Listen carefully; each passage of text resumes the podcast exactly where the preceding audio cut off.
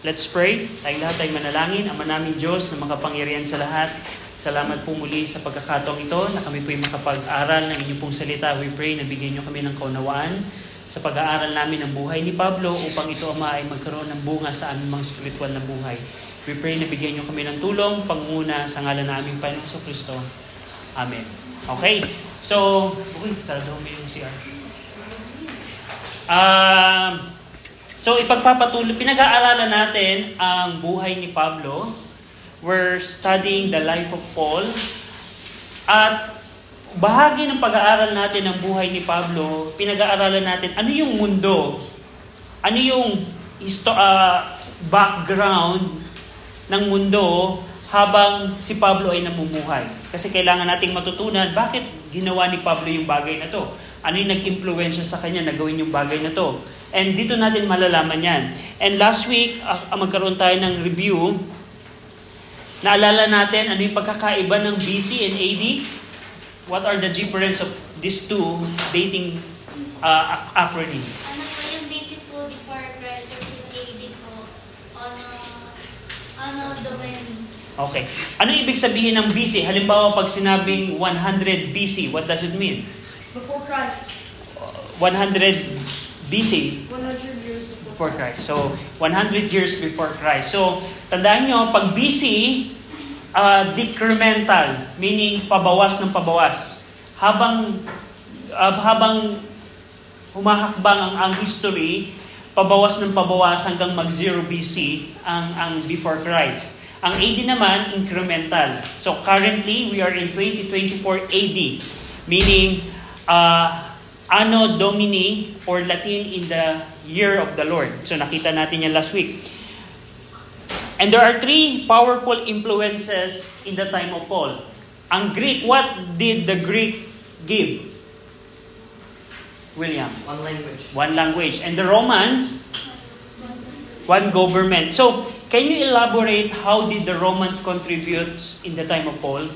What is the signi- what is what are the significant uh, inventions that Roman implemented so that the gospel reached to all the world. They built roads everywhere so that Paul could, Paul was able to make use of that and go Yeah. spread the gospel. Road and bridges. And yung road and bridges that the Romans built are the roads and bridges that Paul used in his missionary journey. So kung walang roads and bridges, mahirap maglakbay nung panahon ni Pablo. What else did the Roman give? So that the, the spread of the gospel um, happen. Ano pa? Aside from road and bridges. Joe. One government. One government. And can you elaborate that that one? Other things that the Roman gave is the law and protection. So basically what the Roman did is during the time they eliminate the thieves and the pirates along the way. Kasi nung panahon ng nina, nina, nung lumang panahon, napakalaganap yung magnanakaw. Pagnanakaw or stealing and thieves and pirate, piracy habang naglalakbay ka. And what did the Roman do is nagkaroon sila ng protection.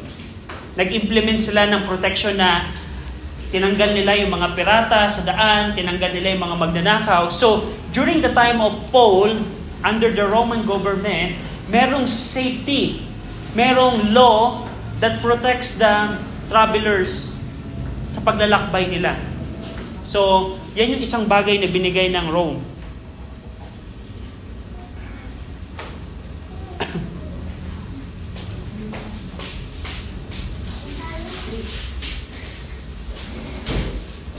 Now, merong dalawang merong dalawang provinces where there are two types of provinces ang Roman Empire. What are those?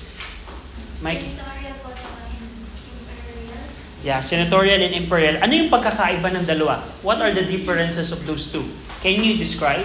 The senatorial would agree with what Rome, the emperor, had to say, and so they didn't have to rule them by force. On the other hand, imperial had to be ruled by force because they were not in agreement with.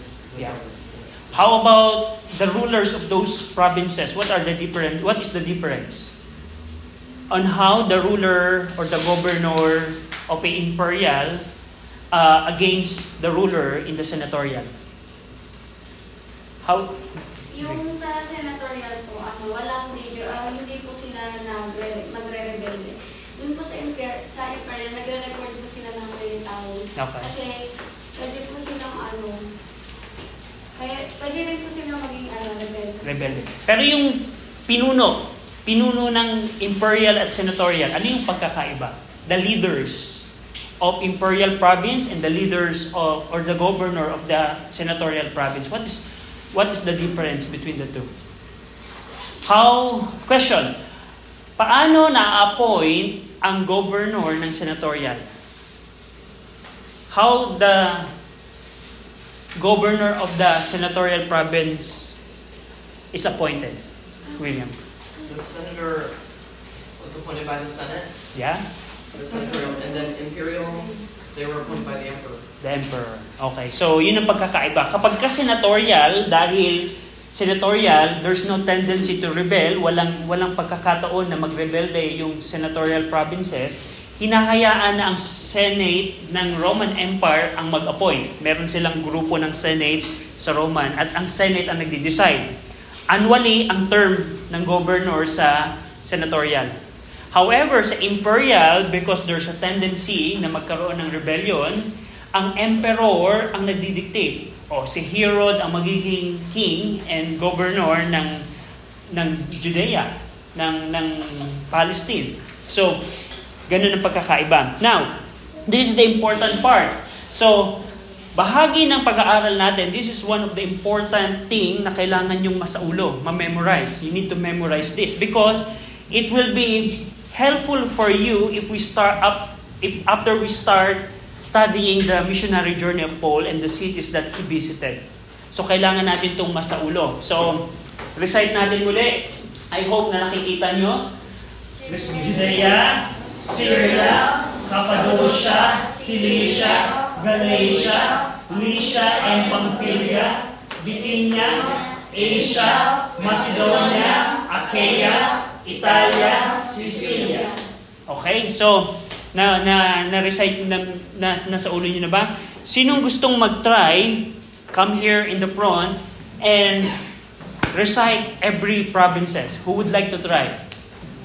Sinong gustong mag-try na lalapit dito, ididikta yung mga provinces na ito? Mikey. Mikey. Would you like to try, Mikey? Sige, dito ka sa harapan. Try lang. Try lang. Oo, try mo lang. Mikey, di ko. Anyway, Try lang. Ate Man.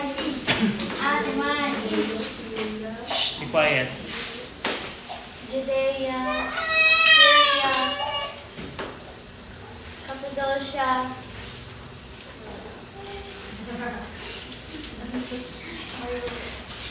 Silly. Sili, Sili, Sili, Cilicia, uh, G.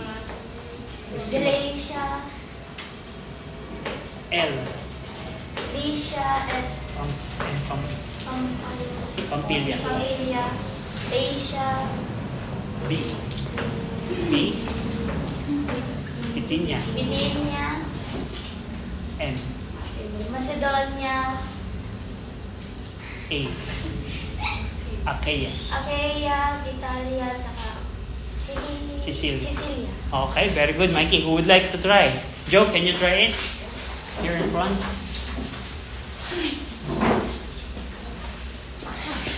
Judea, Yeah, Syria, that's right. Cappadocia, Galatia, No? C, letter C. Sicilia, C, no? Cilicia. Cilicia, that's right.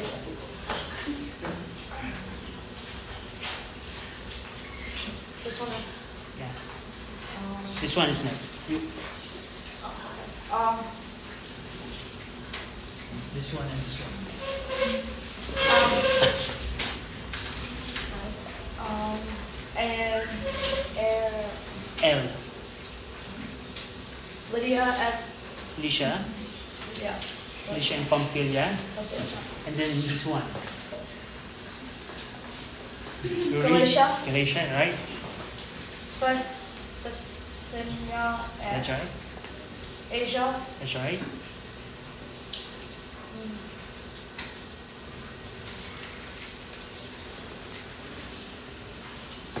Letter A. And uh, Achaia. Okay, yeah. And Macedonia. That's right. Sicily. Yeah. Sicily. And it's Italia. Italy. Okay, very good. Who would like to try? William. So yung iba, mag-try din para mapamilyar kayo. Ang laki mo. Judea, Syria, Cilicia, Cappadocia, Galatia, Lycia and Pamphylia, Asia, Bithynia, Achaia, Macedonia, Italia, Sicilia. Okay, very good. Grace and Cham. Gusto nyo i-try? Ah, not ready. How about you, Cham? Ha? Okay. Gusto mo i-try? Ah, sige. Cham, try mo. It will be helpful pag memorize na yan. Nasa, nasa isipan nyo na yung structure, yung location. Madali na sa atin pag pinag-aralan natin yung mga cities. Judea, Assyria, Oo. Si Sy- Syria. Cappadocia, Cilicia, Galatia, Ly- Lycia, and Pompeia, Ga- Asia, Bithynia, Macedonia, Achaia, That's right. I- Italia, and Sic- Sicilia. Sicilia. Okay, very good. So, Grace, would you, mo try next, next time na lang. Okay, so recite natin again ng merong label. Okay, ready? Go. Judea, Syria, Cappadocia, Cilicia, Galatia, Lycia and Pamphylia, Bithynia, Asia, Macedonia, Achaia, Italia, Sicilia. Again. Judea, Syria, Cappadocia, Cilicia, Galatia, Lycia and Pamphylia, Bithynia, Asia, Macedonia, Achaia, Italia, Sicilia. Okay, so mahalaga natin pag-aralan yan. And now, nakita din natin last week sino yung mga emperors. Pero gusto kong tandaan nyo lang, sa panahon ni Pablo, Claudius and Nero. So, yun ang mga emperors nung panahon ni, ni Paul. Now, question, sino sa dalawa ang hinarapan ni Paul sa kanyang paglilitis? Nung si Paul ay bibitayin na, nung si Paul ay hi- lilitisin na, sino sa dalawa ang nag-judge or nag-try kay Paul? Great. Si Nero. Okay, sa Acts 28, yung emperor doon, nasabi ni Paul, "Uh, I would like to appear to Caesar. And that's referring to Nero. By the way, what's the word Caesar means? Julius Caesar. Julius Emperor. Okay. What um That's right. Pero anong anong title ah, anong ibig sabihin nun? An- Caesar Ayun po yung title ng That's right. That's right. So yung Julius Caesar or Caesar, yun yung emperor title ng Rome. So pag sinabi kang Caesar, pwede siyang si Claudius, kung siya ang namumuno, pwede din siyang si Nero. Si Nero. Pero nakikita natin sa Book of Acts, si Caesar doon, depende sa time. 54 AD to 68 AD, si Nero yung namumuno. At yan yung nakita natin last week. So ito yung nakita natin last week na ang two things na ginawa ng Rome for the spread of the gospel is yung building roads and bridges and also establishing uniformity, laws, and protection. Roman government gave considera- considerable freedom for the spread of the gospel. Tinanggal nila yung mga magnanakaw sa daan, tinanggal nila yung mga pirates sa daan so that when you're traveling from one city to another city, it is safe to travel during the time of Rome. So, that's the contribution of Rome. Diyan tayo tumigil. Now, today, we're going to continue this lesson and we'll see what are the languages in the time of Paul.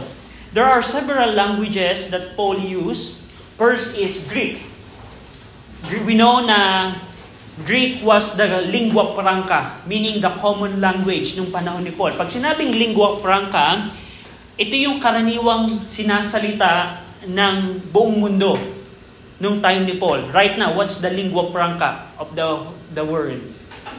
English. So, the the common way to communicate to other country, we use English. So parang isipin nyo na yung Greek during the time ay parang English in our time. And during the time of Paul, not only Greek, the second language is Hebrew. He- Hebrew was the language of the religion for the Jews. So, yung, yung Hebreo, ginagamit ito ng religious group ng mga Hudyo during the time of Paul. At itong dalawang ito, alam ni Pablo ang dalawang lengguwahe na to. So imagine niyo ganong katalino si Pablo na he was knowledgeable and even other Bible characters, they are knowledgeable in these two languages. Parang right now, here, we Filipino, most of the Filipino knows two languages. Filipino and English. We know the lingua franca, English. In the case of Paul, they, Paul knows Greek and Hebrew, the mother tongue. His mother tongue. And also, So, it, i- i- Latin was the official language of the government. Yung gobyerno ng Rome, that's their official language. And also, Aramaic. Yung Aramaic or Syriac was a common shop language in Palestine. Yung Aramaic, para siyang lingwahe siya ng mga trade and commerce ng region ng Palestine. So, those are the languages. Pero mahalaga to remember the existence of Greek and Hebrew during the time of Paul. Now, titingnan naman natin today, what are the religion during the time of Paul? Ano yung mga reliyon? Now, tingnan nyo, ito ding bahaging ito, mahalaga itong maalaman natin kasi habang binabasa natin yung Book of Acts, habang pag-aaralan natin yung Book of Acts, we will encounter different kind of practices and religions in different cities. Na, na, na-memorize na natin yung mga provinces. And yung mga places na yon, they practice different kind of religion. At ano ba yung mga pagan religion? Ano yung mga religion ng mga cities na pinuntuhan ni Pablo? So, to give you background, during the time of Paul, religion in the first century Roman world was mainly pagan. So, the religion during the time of Paul, yung buong mundo, it is mainly pagan. Ibig sabihin ng pagan, pagano. Hindi sila naniniwala kay Jehovah God.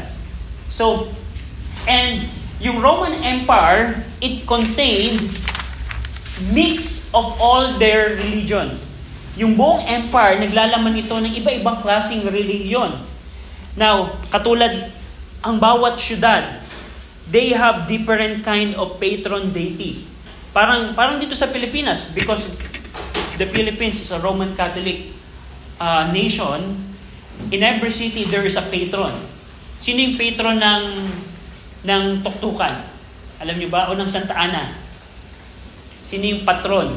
Meaning, yung fiesta sa Santa Ana. O, yun ang patron ng Santa Ana. Ah, halimbawa, doon sa amin, Lipa, Batangas, si si La San Sebastian ang patron. So, here in the Philippines, we practice practice a patron deity in every city. The same during the time of Paul. Now, in fact, one of the city na binisita ni Paul is Ephesus and one their patron deity is for example Artemis or si Diana. So, tandaan nyo, in every city during the time of Paul, katulad ng Pilipinas, merong mga patron deity sila. Meron silang Diyos-Diyosan. They have false gods in every city. Now, for example, go over in um, pag, go over in Acts 8, 9 to 11. Acts chapter 9. So, we we know na during the time of Paul, yung buong Roman Empire practiced pagan religion. And paganism is so superstitious. Tingnan nyo ang isang example nito. Acts 8, 9 to 11. William, can you read it? Acts 8, 9 to 11. But there was a certain man called Simon, which before time in the same city used sorcery, and bewitched the people of Samaria, giving out that himself was some great one, to whom they all gave heed, from the least to the greatest, saying, This man is the great power of God. And to him they had regard, because that long time he had bewitched them with sorceries. Okay, napansin niyo yun, yung isang tao doon na ang pangalan ay Simon, how he practiced sorcery or magic. So, during the time of Paul, yung sorcery and magic, laganap siya. In fact, dito, sa, sa, sa lugar to ng Israel nangyari. Pero hindi lamang doon. Um, go over in Acts 13, another practice ng, ng sorcery na makikita natin sa Book of Acts. Uh, Mikey, can you read it? Sunod si Grace and then sunod si Cham. Paikot yung pagbabasa natin. Acts 13, 6 to 8. Acts, yes, go. And when they had got to the the Esteatopus, they found a certain sor- sorcerer or false prophet and whose name was oh, Bar Jesus, which was with the equity of the country Sergius Paulus, a prudent man who called for Barnabas and Saul and desired to hear the word of God. But Elimas, the source- sorcerer foresaw his, his name, but interpre- interpretation which, which withstood them, seeking to turn away the people hmm. from the faith. Okay, so makikita nyo, nung sina Paul and Bar- Barnabas ay nagpunta sa Cyprus, sa Cyprus, ah, makikita natin na merong sorcerer or magician silang na-encounter. Go over in Acts 16, Acts 16, 16 to 17. Grace, can you read it? And came to us as we went to prayer, a certain possessed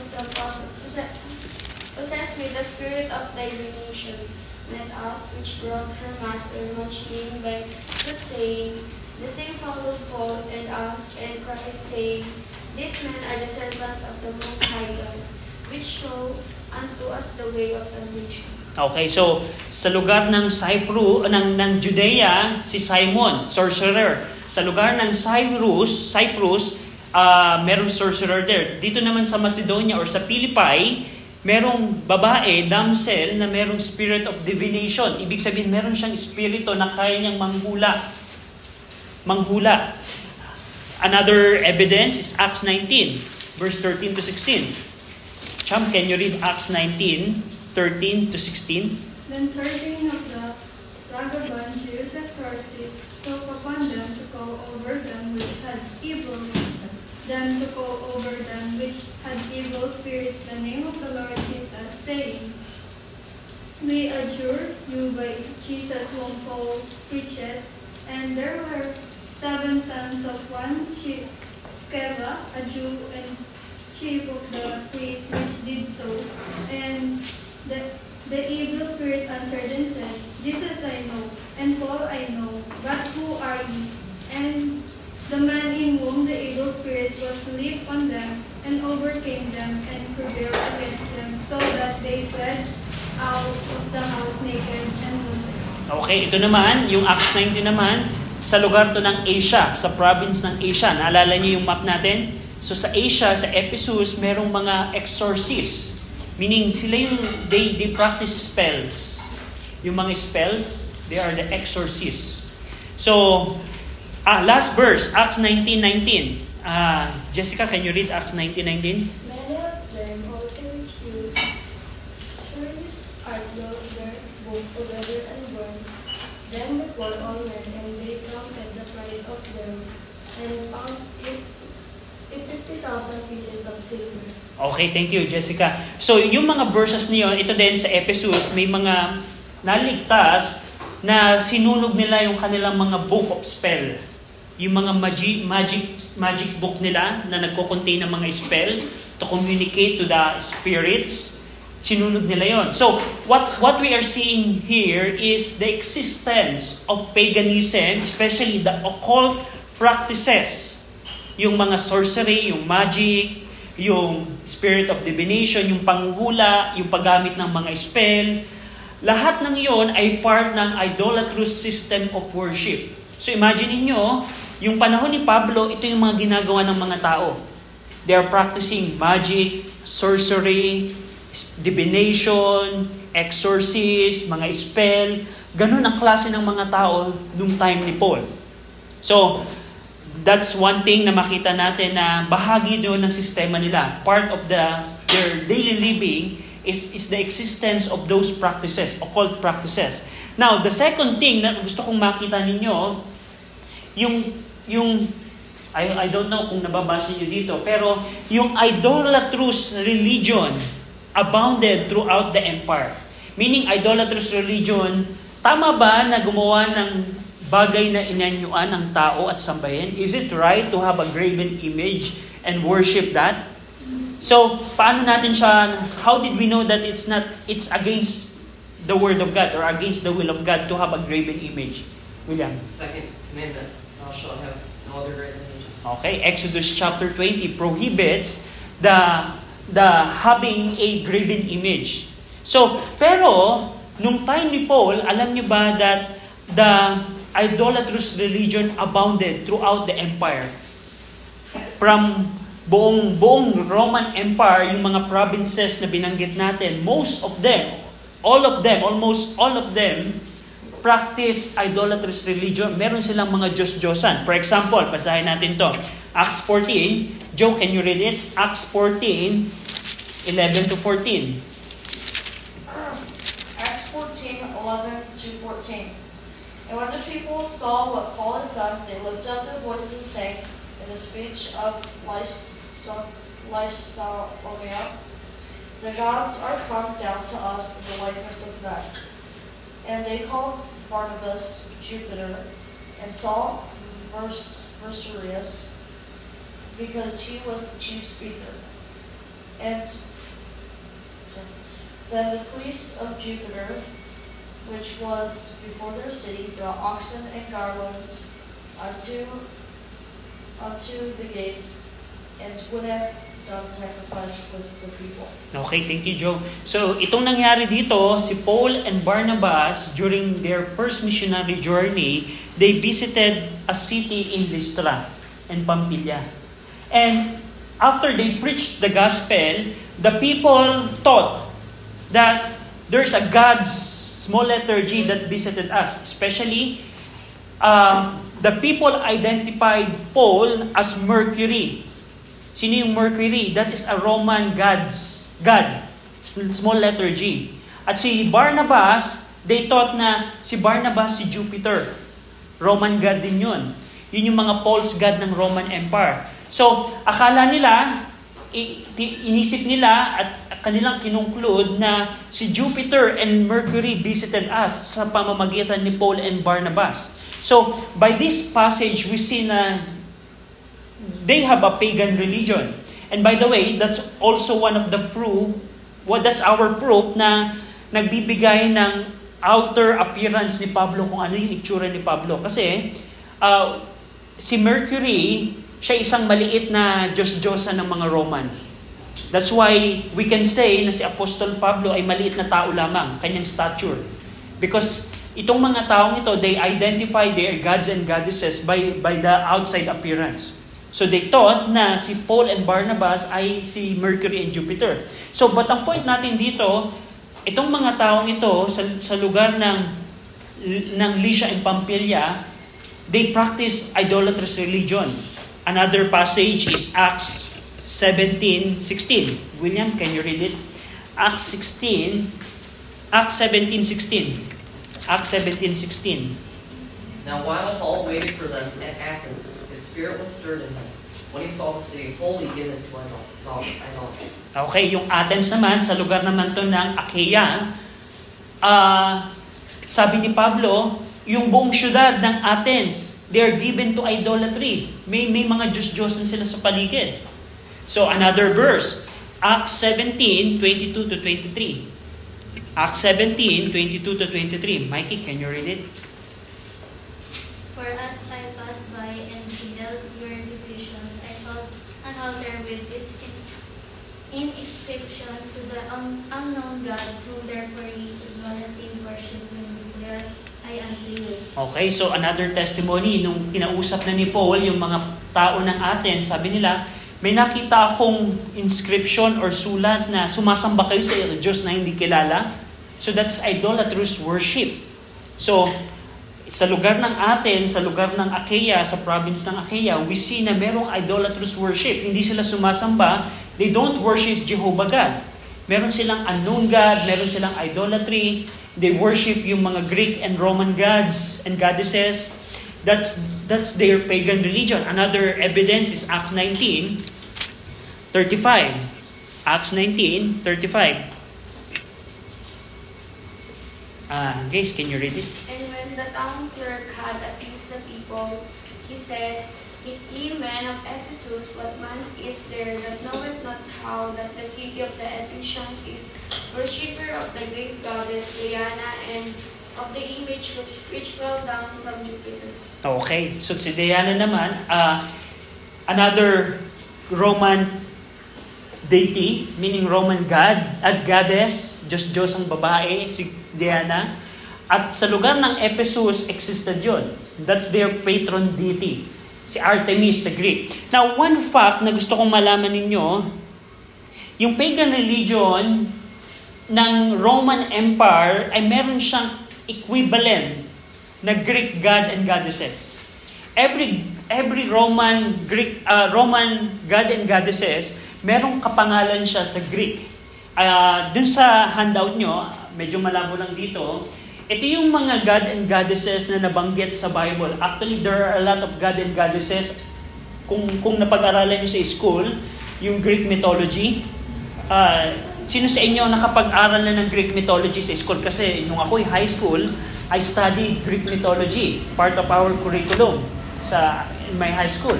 Yung Greek mythology, they listed their gods and goddesses. And nung pumasok yung Roman Empire, they have their own names for those Greek god and goddesses. Yung halimbawa, yung, yung si Mercury, that is a Roman deity or pantheon, ang kapangalan niya sa Greek ay si Hermes. Si Hermes. Si Jupiter na ginamit ng mga tao kay Barnabas, siya yung si Zeus ng Greek mythology, ng Greek god and goddesses. At si Jupiter or si Zeus, yung, sila yung, siya yung pinakamakapangyarihan Diyos sa kanila. And si Diana, sa lugar ng Ephesus, siya si Artemis sa Greek. So kayong malito, yung mga pangalang Mercury, Jupiter, and Diana that Luke used in the book of Acts, they are the Roman god and goddesses. Pero sa Greek, which is most more popular than the Roman mythology, si Hermes, si Zeus, at si Artemis yung mga yun. So they are the same god and goddesses. They just have different name in Rome, Roman Empire, and Greek. Roman culture and Greek culture. So yan yung nag exist during the time of Paul. During the time of Paul, yung mga cities that Paul visited in order to preach the gospel, their beliefs is all, uh, is paganism. Itong mga taong ito, they have idolatrous worship, meron silang mga Diyos-Diyosan na sinasamba, and then Paul came and Paul preached the gospel. So, ganun yung background ng mga city na pinuntahan ni Pablo. Lahat sila, merong mga occult practices, they have sorcery, magic, spell, divination, exorcism, at meron din silang mga god and goddesses. So, that's the religion during the time of Paul. So, it give you it gives you a picture pagka pinag-aralan na natin yung bawat syudad, why ganun na lamang yung pag pag-reject ng mga tao kay Pablo. For example, sa lugar ng Ephesus, merong event sa lugar ng Ephesus na yung merong nag, nagkagulo ang buong syudad dahil sa pangangaral ni Pablo. Bakit? Because ang lugar ng Ephesus, they are devout, devoted kay Goddess Diana. And that's how, nung si Pablo ay nag-preach ng gospel at naapektuhan na yung belief ng mga tao ng, ng lugar ng Ephesus, nagkaroon ng kaguluhan. So, that gives us background why these people uh, uh, react when the gospel is preached to their city, to their places. So that's the pagan religion during the time of Paul. Other hand, on the other hand, titingnan naman natin what is the Jewish religion during the time of Paul. So we see the, the pagan religion ng Roman Empire. Now, there is a, also we're going to talk about the Jewish religion. Now, ang Jewish religion, meron siyang mga grupo. Yung, yung group, yes, Joe? Pharisees and Sadducees. Yeah, Pharisees and Sadducees, yung main group ng Jewish religion. So, one, tulad na nabanggit ni Joe, as Joe mentioned, the first group of the Jewish religion are called the Pharisees, or the separated one. They are the people who are strict legalists and Jewish fundamentalists who believe in supernatural. Sila yung mga tao ng mga group, grupo ng Jewish religion na naniniwala sila ng separation or meron silang strict separation sa tao. So kung mapapansin nyo, especially when you read the gospel accounts, Matthew, Mark, Luke, and John, kung paano nagre-react ang mga Pharisees kay Jesus Christ. Sabi ng mga Pharisees, bakit yung mga disipulo ni Jesus Christ hindi naguhugas ng kamay kapag kumakain? Ganun sila ka-legalist. That's the Pharisees. The second group is yung mga Sadducees. Yung mga Sadducees, magkapatid lang sila, yung Pharisees and Sadducees, they, they came from the same family. They are, yung mga Sadducees, they are liberal, Hellenistic, and natural, naturalistic in theology. Mo, yung mga Sadducees naman, sila naman yung mga nagko-compromise naman. They compromise and they ally to the Roman government. So, yan yung mga Sadducees. And most of the priests during the time of Paul belong to the Sadducees group. Yung bah- malaking bahagi ng, ng mga pare ng templo during the time of Paul ay bahagi ng Sadducees group. There are, there are also other group aside from Pharisees and Sadducees, yung mga scribe. Yung mga scribe, sila naman yung mga tao who copied the law and the tradition. Yung mga scribes, isa siyang bahagi ng, ng mga Hudyo na ang ginagawa nila, they copy yung batas ni Moses, they manually copy yung batas ni Moses, at sila ay kumukopya din ng tradition. So, that's the third group, scribe. The fourth group, yung tinatawag na Herodians. Sila naman yung mga political group that supported the rule of the of Hero of the Herods and the Romans. And lastly, yung Sanhedrin. Yung Sanhedrin, ito yung ruling ng religious tribunal of the Jews. Under Romans, it rules over religious matter and some internal civil affair and it's consisted of 71 men. Now, itong Sanhedrin, now question, who is the ruler of the Judea, Judean province during the time of Rome? Who is ruling? Meaning, what's the title of the ruler during the time of Roman Empire in Judea? Not really. Caesar. It's not, uh, yeah, Caesar is the superior, but what's the title of the person who that the emperor uh, appointed? Herod. Herod or the governor. So, tandaan nyo, during the time of Roman Empire, it is the Roman Empire and the appointed governor or Herod who rules over Judea. But, the Roman Empire allowed the Jews, yung mga Hudyo, to rule over their own people. And that's what we call Sanhedrin. Yung Sanhedrin, nilalaman ito ng 71 Jews, mga Hudyo. And they rule over religious matters and some internal civil affairs. There are some instances na hindi na nila pinadadala yung yung yung krimen or yung paghuhusga sa Roman government. Yung Sanhedrin na yung kumikilos. Now, for example, do you remember when Jesus Christ was arrested? Who arrested Jesus Christ? Is it the Roman? No, it's not Pilate. It's not the governor of Judea, which is Pilate during that time. Hindi si Pilate ang nag, naghuli. Sino yung nanghuli? It is the soldier of the Sanhedrin. They have their own military force, yung Sanhedrin. At yung Sanhedrin, hinuli si Jesus Christ, But ang Sanhedrin, they cannot implement death penalty. Roman government discontinue or prohibit the Sanhedrin to implement death penalty. That's why the Sanhedrin, the Sanhedrin group asked Pontius Pilate to implement death penalty to Jesus Christ. Remember the story na pumunta sila kay Pontius Pilate, the governor, which is appointed by the Roman emperor, in order to give death penalty to Jesus Christ. Because the Sanhedrin, even though they have powers, they have uh, they can rule in their in their in their area, they cannot their ruling is limited. Yung kanilang pamumuno ay limitado. So, tandaan nyo to. This is the thing na kailangan yung tandaan. Yung Judea, kung nasaan yung Israel, ang Rome ang namumuno, si Caesar, si Emperor ang namumuno. At ang Emperor, he appoints a governor. Iba-iba, si Herod the Great, si Pontius Pilate, si Pelux, Felix, iba-iba during the time. Pero, during the time, sa ilalim noon, under, under it, merong Sanhedrin na mga Hudyo, Jewish leaders, Jewish religious people that rule under the Roman uh, authority. So, yung yung yung ginagawa ng mga ng Sanhedrin, they rule over religious matter. If yung kaso, if yung case, if yung problem is about religion, they don't bring it to Roman emperor or the Roman government.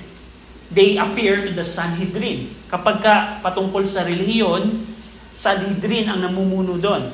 Kung patungkol naman to sa internal civil affair, ang Sanhedrin din ang namumuno nun. Pero kung halimbawa, ang kaso na ay rebellion, kung ang kaso na ay pagnanakaw, ang ang ang Roman gober, governor ang nag implement nun. So, parang ganito.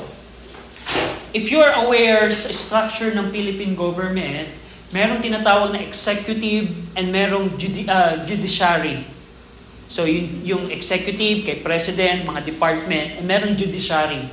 So, ang, ang point lang dito, merong scope, there's a scope wherein the judiciary system works. And there's a scope kung saan yung executive uh, manage. They have different scope. The same thing in the in the setup of the Sanhedrin. So, Roman Emperor, Roman Governor, and Sanhedrin. Yung Sanhedrin can only operate over religious matter and internal civil affair. However, the other area, Roman governor ang namumuno. So that's the religious group in the time of Paul. Pharisees, Sadducees, scribe, Herodians, and then Sanhedrin.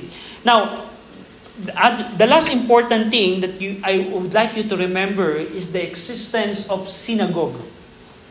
Now, yung synagogue, nagsimula siya nung panahon na sinakop ang bansang Israel, panahon ng lumang tipan.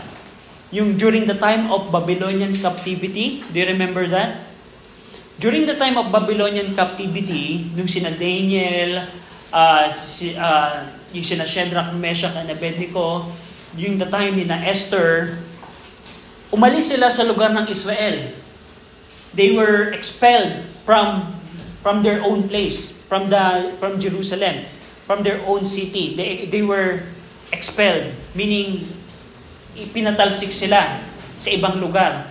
Now, yung mga Hudyo na ito, in order for them na in order for this Jew to continue in Jewish instructions, praise, prayer, reading of scripture, and sermon, they establish synagogue. Makinig, listen to this yung mga Hudyo na wala sa kanilang sariling lugar, nagtayo sila ng mga sinagog.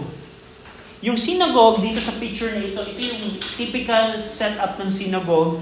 It is a two-story building na dito, sa bawat lugar na merong Hudyo, in every city or in every place wherein there's a Jewish community, they cannot go to Jerusalem to attend the temple worship. They cannot go to to Jerusalem to offer animal sacrifice to to to to give praise to the Lord.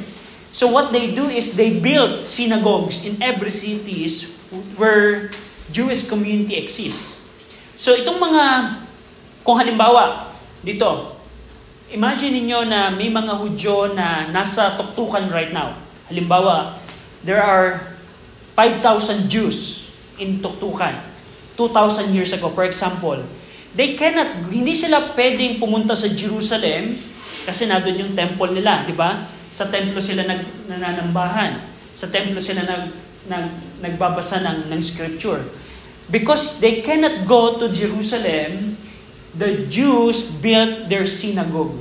Isa siyang lugar ng, ito yung typical na itsura ng synagogue, parang ganito siya, two-story, na kung saan hindi na sila makakapunta sa Jerusalem, kaya sa synagogue na lang sila nagpe-pray, sa synagogue na lang sila umaawit, sa synagogue na lang sila nagbabasa ng Old Testament, sa synagogue na sa synagogue na lang sila nakikinig ng preaching. So parang parang para siyang para siyang church kasi yung church natin ngayon, yung church practices natin right now is aligned siya sa synagogue. Pero ang, ang point natin dito, ang gusto kong matandaan ninyo, mga kabataan, na in every cities na pinuntahan ni Paul, where the Jewish community exists, there is a synagogue. Kasi yung synagogue, lugar siya ng pagsamba ng mga Hudyo. So kung halimbawa, ang isang lugar ay walang Hudyo, walang mga Hudyo, basically, walang Hudyo doon. Pero kapag ka binanggit ng Book of Acts, yung word na synagogue, Tandaan nyo, remember the existence of Jewish community in that place, in that city. That's why it's important. So, kaya nga, pag, pag binasa nyo ang missionary journey ni Paul, Paul often went first to the synagogues to preach Jesus Christ. Now, halimbawa, go over in, in Acts 16,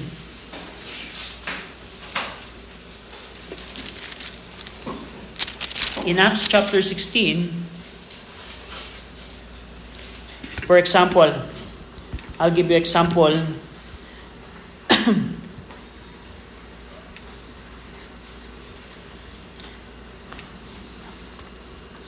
um,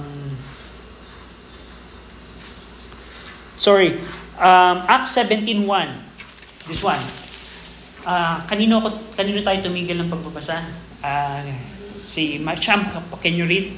Acts 17.1 Now when they had passed through Amphi- Amphipolis and Ampol- Apollonia, they came to Thessalonica, where, where was a synagogue of the Jews. So, what what Acts 17 says is when Paul came to Thessalonica, where did he minister? Where did he preach Christ? In the synagogue of the Jews. So, sa lugar ng Thessalonica, one thing na makikita natin dito, there is a Jewish community. And because they have Jewish community, they have synagogue where they praise the Lord, where they read the scripture, where they hear the sermon, and, and instruction. They practice the instruction and tradition of the Jews. So, kaya si Paul, whenever he visit the city, he came to the synagogue first to preach Jesus Christ. So that's the usual pattern of the Apostle Paul. So that is the Jewish religion. And tandaan nyo, ang mahalagang tandaan nyo dito sa, sa ating pag-aaral today, una, yung existence of Greek and Hebrew language during the time of Paul. The second thing is the existence of pagan religion, yung occult practices and idolatrous uh, practices ng mga cities na binisita ni Pablo. The third thing na, na tandaan nyo, the existence of synagogue and why synagogue is important in, in the life of Paul.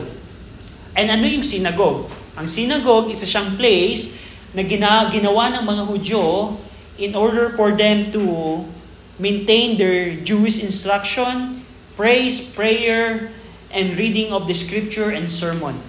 So every Sabbath, every Sabbath, ang mga Hudyo pumupunta sa synagogue kung saan sila sumasamba kay Jehovah God. Kahit nasa foreign land sila, kahit nasa ibang lugar sila, they can continue to worship Jehovah God. So that's it. Do you have any question? Do you have any question about our lesson? So Hebrew and Greek language, pagan religion, and the synagogue. Yes, Bill. One question. Um, if common is coin, and then it's called lingua franca, how come it's not called coin franca? Uh, lingua franca is uh, Latin. So, coin is Greek. So, any other question? Yung sipol po, di ba? Anong ano po ba sipol? Kasi di ba sa Jewish, yung synagogue po, hindi po yata nag-preach yun. Mhm.